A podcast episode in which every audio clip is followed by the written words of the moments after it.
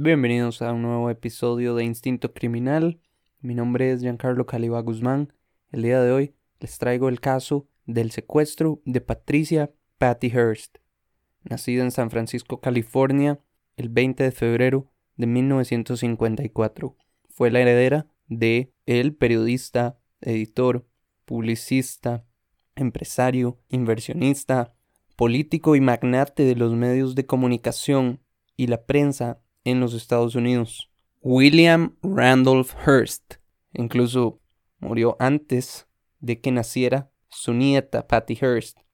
Su padre era Randolph Apperson, nacido en 1915 y murió en el año 2000. Fue el cuarto hijo de William Randolph y pues se cree que por esta razón escogieron a Patricia Hearst como su víctima de este secuestro el 4 de febrero de 1974 cuando ella tenía 19 años y estaba en el apartamento con su novio, Steven Weed. A eso de las 9 de la noche se escucha un golpe en la puerta y entran tres hombres armados, golpean a su novio y se la llevan. Este secuestro capturó los titulares de periódicos en todo el mundo y muchos reporteros, como conocían a la familia Hearst, debido a que estaba involucrada con los medios de comunicación, entonces fue una noticia bastante bien cubierta. Dos días después del secuestro, una radioemisora de Berkeley, en California, que era donde estaba el apartamento de su novio Steven Weed, reciben una carta del grupo guerrillero izquierdista llamado Ejército Simbiótico de Liberación. ¿Quién era este grupo? Bueno, fue un pequeño grupo urbano surgido en el estado de California en 1973. Aparentaba estar organizado como una compleja estructura operativa cuyos cuadros podían actuar en cualquiera de los Estados Unidos, pero en realidad solo estaba formado por alrededor de una docena de estudiantes de la ciudad de San Francisco, por lo que para el FBI no fue difícil desmantelarlo y encontrar a sus responsables. El punto es que el ejército le envió esa carta a esta emisora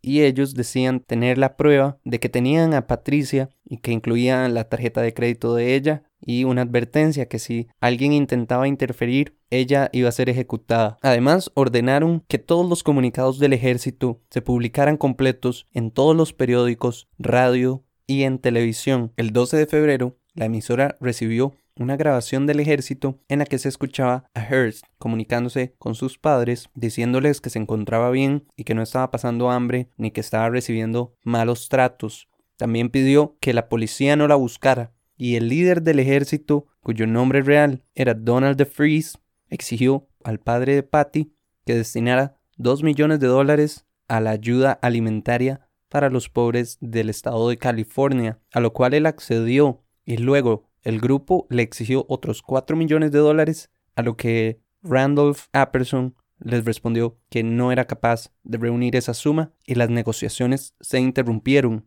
Según parece, los dos meses siguientes del secuestro fueron claves porque el grupo logró convencer a Patricia de que se afiliara con ellos. Ella declaró en una grabación que le habían dado la opción de marcharse o unirse al ejército simbiótico de liberación y luchar por la liberación de los pueblos oprimidos y reivindicó haber elegido luchar al lado de sus secuestradores. A mediados del mes de abril de 1974, Patty ya usaba un sobrenombre de guerra y prefería que le llamaran Tania.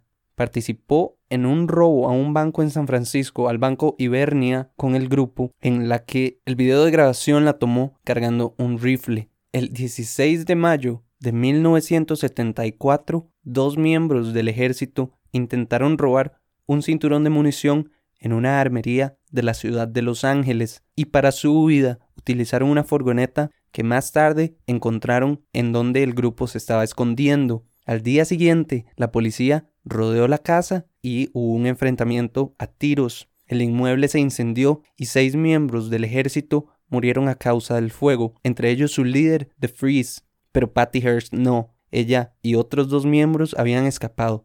Posteriormente, en 1975, el FBI detiene a Patty Hearst y en marzo del año siguiente, en 1976, fue juzgada por ese robo a mano armada al Banco de Ibernia. Fue condenada porque el jurado no creyó la teoría de la defensa en la que se planteaban que el ejército le había lavado el cerebro a Patty. Sin embargo, el día de hoy Todavía el caso es considerado un claro ejemplo del síndrome de Estocolmo. ¿Qué es el síndrome de Estocolmo? Es el nombre al que se le refiere cuando sucede esta situación particular, cuando el secuestrado muestra empatía por su secuestrador debido a que eh, siente la necesidad de sobrevivir en esa situación de peligro, lo cual es lógico, y se dio a conocer con este nombre gracias a un caso que ocurrió tan solo un año antes de que secuestraran a Patty.